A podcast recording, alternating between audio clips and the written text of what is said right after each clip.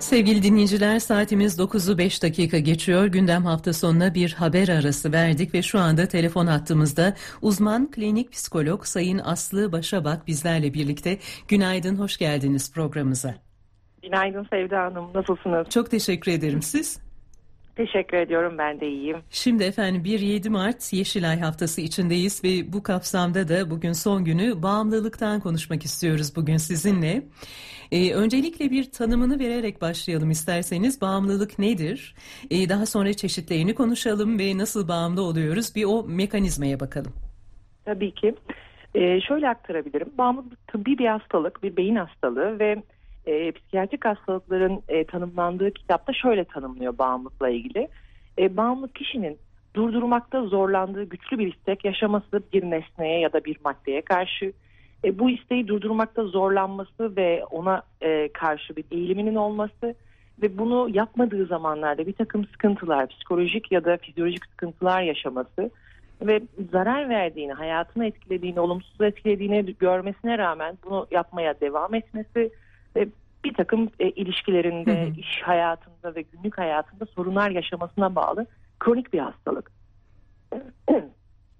olarak tanımlayabilirim. Evet. Peki efendim e, şimdi türlerine bakacak olursak yani e, alt başlıklardan önce bir hani fiziksel olarak bir bağımlılıktan ve bir de e, ruhsal olarak bağımlılıktan söz edebilir miyiz? Böyle bir ayrım var mı? Yani belli bir maddeye geliştirilen bağımlılık ama bunun yanında ruhsal olarak belli bir işte davranışa ve benzerlerine geliştirilen bağımlılık şeklinde. Hı. Şöyle ayırt edebiliriz belki. Şimdi bağımlılık bir beyin hastalığı dedik çünkü beyinde aynı mekanizmada sorun çıkıyor ve hı hı. bu bir davranışsal bağımlılık da olsa sigara, alkol, maddeyle ilgili bir bağımlılık da olsa sistem aynı yerde. Mekanizma aynı yani. Evet. Aynen. Ama e, biz işte fizyolojik bağımlılıklar dediğimiz işte alkol, madde, sigara gibi bağımlılıklar ve davranışsal bağımlılıklar dediğimiz işte kumar, internet, e, pornografi, e, ilişki bunun gibi bağımlılıklarda bizim davranışsal bağımlılıklar olarak tanımladığımız ama birinin birine göre daha önemli, daha önemsiz, daha hafif, daha ağır olduğunu söyleyemeyiz. Çünkü bağımlılık beyinde aynı mekanizma üzerinden gidiyor. Evet. O zaman biraz isterseniz bu mekanizmadan konuşalım. Yani bir kişi bağımlılığı nasıl e, geliştiriyor? E, ve bu noktada da e, kişisel özellikleri, çevresel özellikleri ya da soya çekim örneğin etkili midir? Şöyle ki söylediklerinizin hepsinde haklılık payı var. E, bağımlılıkta şöyle bir mekanizma oluyor. Yani kimse ben bağımlı olacağım diye kullanmaya başlamıyor ya da bu davranışa başlamıyor. Aslında bizim beynimizde ödül merkezi dediğimiz bir merkez var ve keyif aldığımız şeyler yaptığımızda bu ödül merkezi dediğimiz merkez bizim dopamin denilen haz veren, coşku veren, mutluluk veren bir hormon salgılıyor. Hı hı. İşte bu çok sevdiğiniz bir yiyecek olabilir, çok sevdiğiniz bir arkadaşınızı görmek olabilir. Bu anlarda beynimiz küçük büyük miktarlarda dopamin salgılıyor. Bu bahsettiğimiz davranışlarda da kişi yüksek dopamin alıyor. Yani yüksek haz alıyor aslında. Ve bu yüksek hazzı aldığında beynin ön merkezi dediğimiz o frontal bölge diye tanımlıyoruz biz ama aslında bizim beynimizin kaptan köşkü diyebiliriz ona. Yani bütün karar verme, muhakeme, planlama, bütün o bizim diğer canlılardan ayıran mekanizmalarımızın olduğu bölgeye git bunu tekrar yap mesajı gönderiyor. Ve kişi gidiyor bunu tekrar yapıyor. Bir süre sonra bu sistem bozulmaya başlıyor. Yani o beynin ön merkezindeki o e, karar verme merkezi, riski hesaplama, doğru yanlışı hesaplama merkezinde bir takım sorunlar olmaya başlıyor ve kişi kendisine zarar verdiğini düşünmesine rağmen bu davranışı durduramıyor. Çünkü o yüksek dopamine karşı bir eğilim oluyor ve beyin ödül merkezi onu gördüğünde, çağrıştıran bir şeyi gördüğünde, yapmaya başladığında fren mekanizması bozuluyor ve tekrar tekrar devam eden bu davranış e, ortaya çıkıyor. Aslı Hanım bu haz alma durumunu yaşayan herkes sonunda bir bağımlı haline geliyor mu? Şöyle diyebiliriz. Yani burada genetik faktörler önemli. Hı hı. Özellikle yapılan araştırmalarda erkek babadan e, erkek çocuklara geçişin dört kat daha fazla olduğu söyleniyor hatta bağımlılık geninde. Hı hı. E, tabii ki ailede kullanımın olması daha sosyal açıdan da hani normalleştiriliyor olmak, model alıyor olmak açısından da bir risk faktörü. Ya da kullanılan bir çevrede yaşıyor olmak da yine bir risk faktörü. Ama her madde kullanan, her alkol kullanan, her sigara kullanan bağımlı olur diyemeyiz. Ama bağımlı olmaz da diyemeyiz. Yani maalesef hmm. ki e, bağımlılıkla ilgili birçok risk faktörü var. Bir takım kişilik özellikleri, genetik faktörler, sosyal psikolojik faktörler. Çünkü bağımlılığa biz biyopsikososyal bir hastalık diyoruz. Yani hem biyolojik bir tarafı var Hem psikolojik bir tarafı var hem de sosyal bir tarafı var. Ama yapılan araştırmalar belli risk faktörleri saptamasına rağmen şunu diyemiyor. Ben bağımlı olmam, o bağımlı olur kişi bağımlı olmaz, şu bağımlı olur diyemiyor maalesef. Bu noktada o belki e, affedersiniz şunu Yok, konuşmak yani. lazım. Bir bağımlılıktan söz ediyoruz ama tam da sizin söylediğiniz bu noktada bazı insanlardan şöyle e, şeyler duyabiliriz. Ben istediğim zaman örneğin e, tütün mamullerini kullanıyorsa bırakabilirim. Hiçbir sorun yok.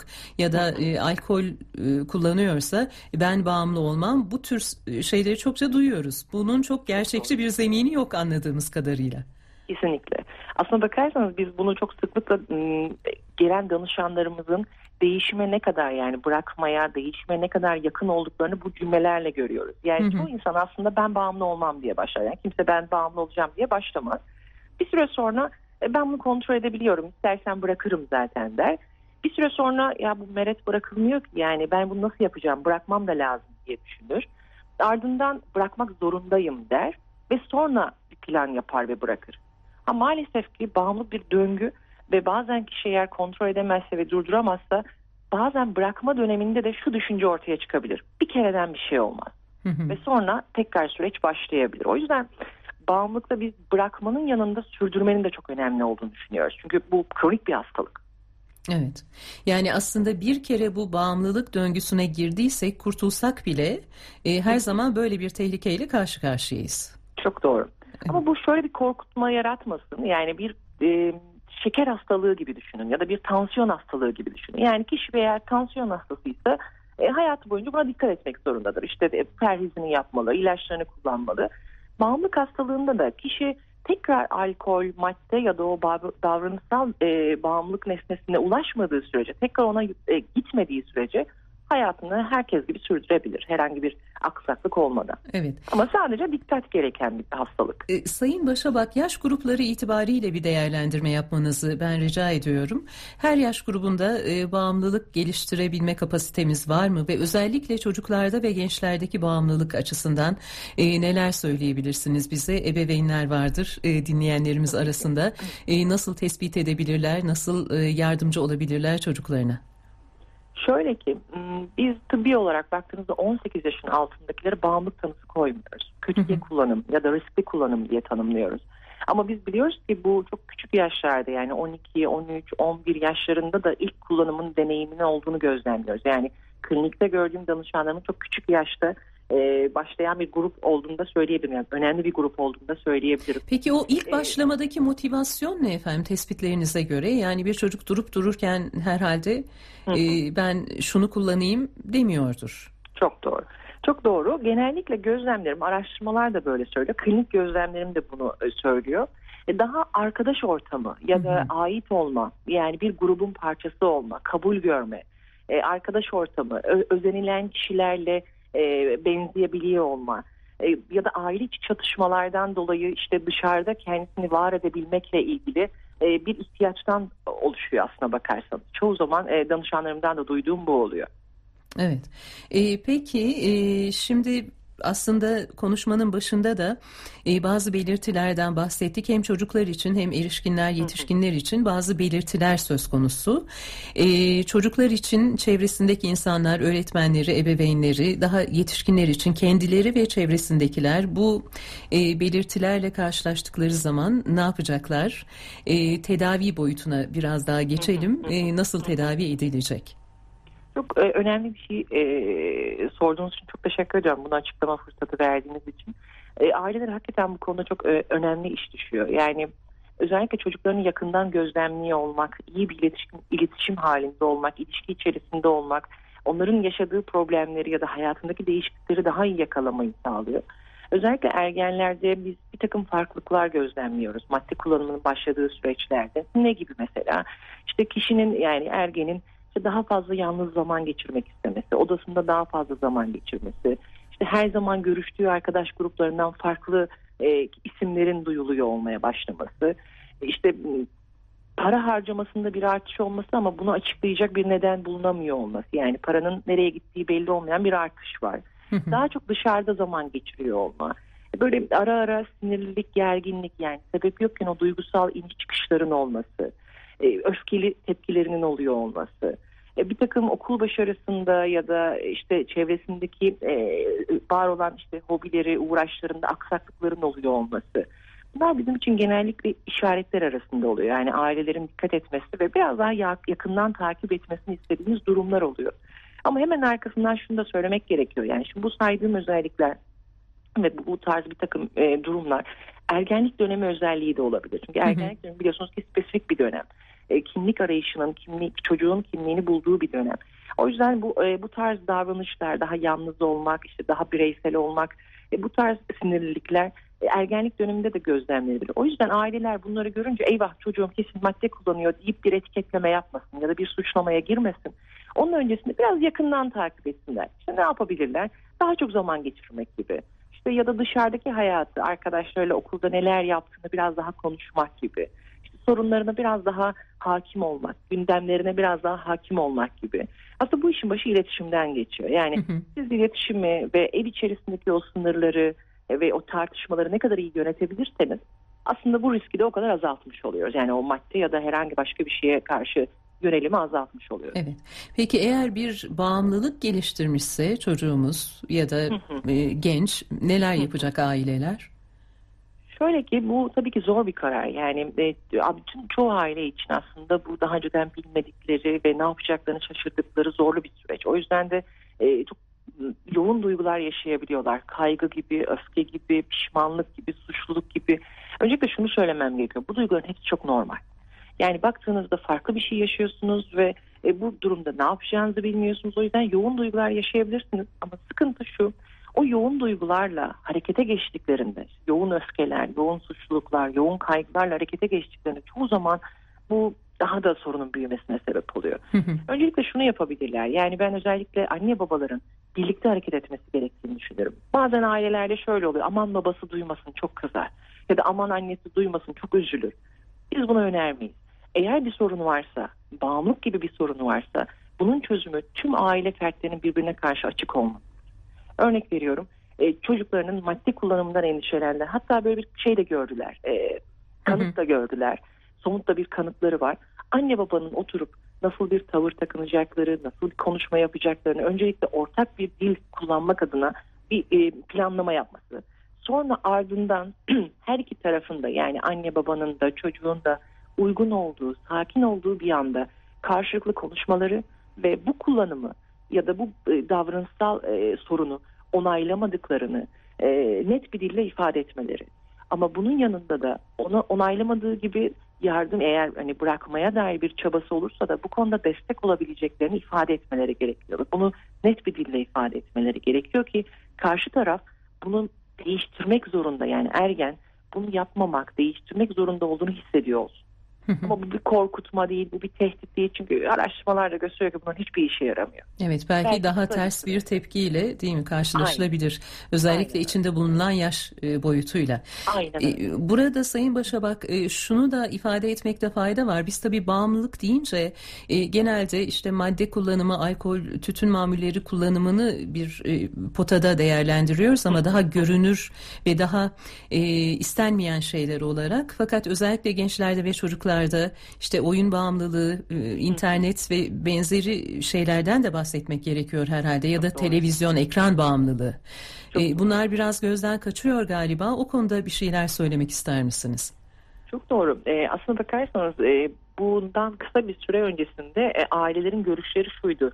E, yani aman dışarıda işte hani madde kullanacağına, sigara içeceğine, alkol kullanacağına gelsin gözümüzün önünde bilgisayarla haşır neşir olsun ya da gelsin televizyon izlesin. Yani sanki bu daha masum gibi gelebilirdi ama internet bağımlılığı, ekran bağımlılığı çok ciddi bir bağımlılık türü. Yani kişinin sosyal hayatını ve fizyolojik hayatını birçok fiziksel problemlere de sebep olabilecek e, bir takım sorunlara sebep olma ihtimali çok yüksek. E, o yüzden aslına bakarsanız hani aileler her ne kadar bunu daha güvenli görse de hı hı. E, burayı biraz göz ardı ediyorlar gibi. O yüzden ekran bağımlılığı son dönemde bu pandemi döneminde biraz daha arttı. Çünkü haklı olarak hani çocuklar çok fazla ergenler de hani gençler e, dışarıda çok zaman geçiremiyorlar ve biraz evet, daha maalesef. ev ortamında o boş kalmak ve işte o hazzı yani o keyfi daha kısa sürede daha e, hızlı alabilecekleri e, te, yöntem olarak da işte bir e, bilgisayar, bir televizyon, e, işte tablet gibi, telefon gibi e, e, teknolojik aletlere yöneliyorlar. Aslında burada idare önemli. Yani şey gibi biz internet bağımlılığında şunu düşünürüz. Yeme bağımlılığı gibi. Yani bir yeme bağımlısına bundan sonra asla yemeyeceksiniz diyemeyiz. Çünkü bu fizyolojik bir ihtiyaç. Ama bir madde bağımlısına bir daha asla kullanmamanız gerekiyor deriz. Hı hı. İnternet bağımlılığının tedavisi de yeme bağımlılığı gibi. Yani şu anda teknoloji çağındayız ve kişiye hiç internete girmeyeceksin, hiç ekrana bakmayacaksın, hiç telefon kullanmayacaksın diyemeyiz. Gerçekçi değil, evet. Aynen öyle. İşimize de yaramaz. Yani kişiyi bunlardan mahrum bırakıyor olmak bizim çözümümüz de değil aslında. Bizim çözümümüz kişinin kontrollü bir şekilde yani hem aile hayatı hem sosyal hayatı hem gelecek planları hem de bu ihtiyaçları yani teknolojik ihtiyaçlarını karşılıyor olmasını sağlamak. Tedavi planı da genellikle bu anlamda gidiyor. Eğer aileler çocuklarının e, dengelerinin bozulduğunu yani işte okul hayatı aksamaya başladıysa, sosyal iletişimleri azalmaya başladıysa, sanal ortamdaki ilişkileri günlük hayattaki o birebir ilişkilerinden fazla olmaya başladıysa, bir takım yemek gibi, uyku gibi ihtiyaçlarının aksatmaya başladığını gözlemliyorlarsa bir destek almakta fayda var. Fayda var. Sayın Başabak aslında konuşacak çok fazla konu var ama yaklaşık bir dakikalık bir zamanımız kaldı. Daha çok gençler ve er, ergenler üzerine odaklandık. Yetişkinler için bir iki cümleyle e, size veda edeceğiz. Tabii ki. Ee, yetişkinlerde de durum e, benzer bir şekilde aslında bakarsanız. Yani tek sıkıntı şurada oluyor. Yani ergenlerde biraz daha ebeveynlerin e, kontrolü, ebeveynlerin gözlemi sorunu biraz daha fark etmemize, erken fark etmemize yardımcı oluyor. Ancak yetişkinler biraz daha durumu halledebilirim. Bu benim kontrolümde. Hı hı. Bu bir otor irade işi, bu bir kişilik işi. Hani bu bir bu bağımlılık kavramını e, kabul etmekte zorlanıyorlar. Ve bu da sanki hani bir eksiklik gibi gözlemlenebiliyor. Bu da tedaviye gidişi Engel zorlaştırabiliyor. Evet. Şu pandemi döneminde özellikle biz tedavide özellikle kumar bağımlılığında tedaviye başvurularda çok ciddi bir artış gözlemledik. Ee, bunun şundan kaynaklandığını düşünüyorum. Daha fazla ev içerisinde, aile içerisinde geçirilen zaman bu durumun daha sorun olarak algılanmasına ve kişinin de bunu sorun görmesine ve tedaviye başvurmasına sebep O zaman toparlayacak olursak zamanımız bitti. Önce evet. sorunu kabul edeceğiz. Aynen. Ee, daha sonra doğru kanallar sonra doğru kanallardan e, kabul ettiğimiz bu sorunla ilgili tedaviye başlayacağız. Doğru mudur efendim? Çok çok güzel özetledin. çok teşekkür ediyoruz e, katıldığınız için ve ben iyi pazarlar diliyoruz efendim. Sağ olun. Öyle. Hoşçakalın. İyi yayınlar. Sağ olun. Uzman klinik psikolog Sayın Aslı Başabak bizlerle birlikteydi. Bağımlılık konusunu konuştuk.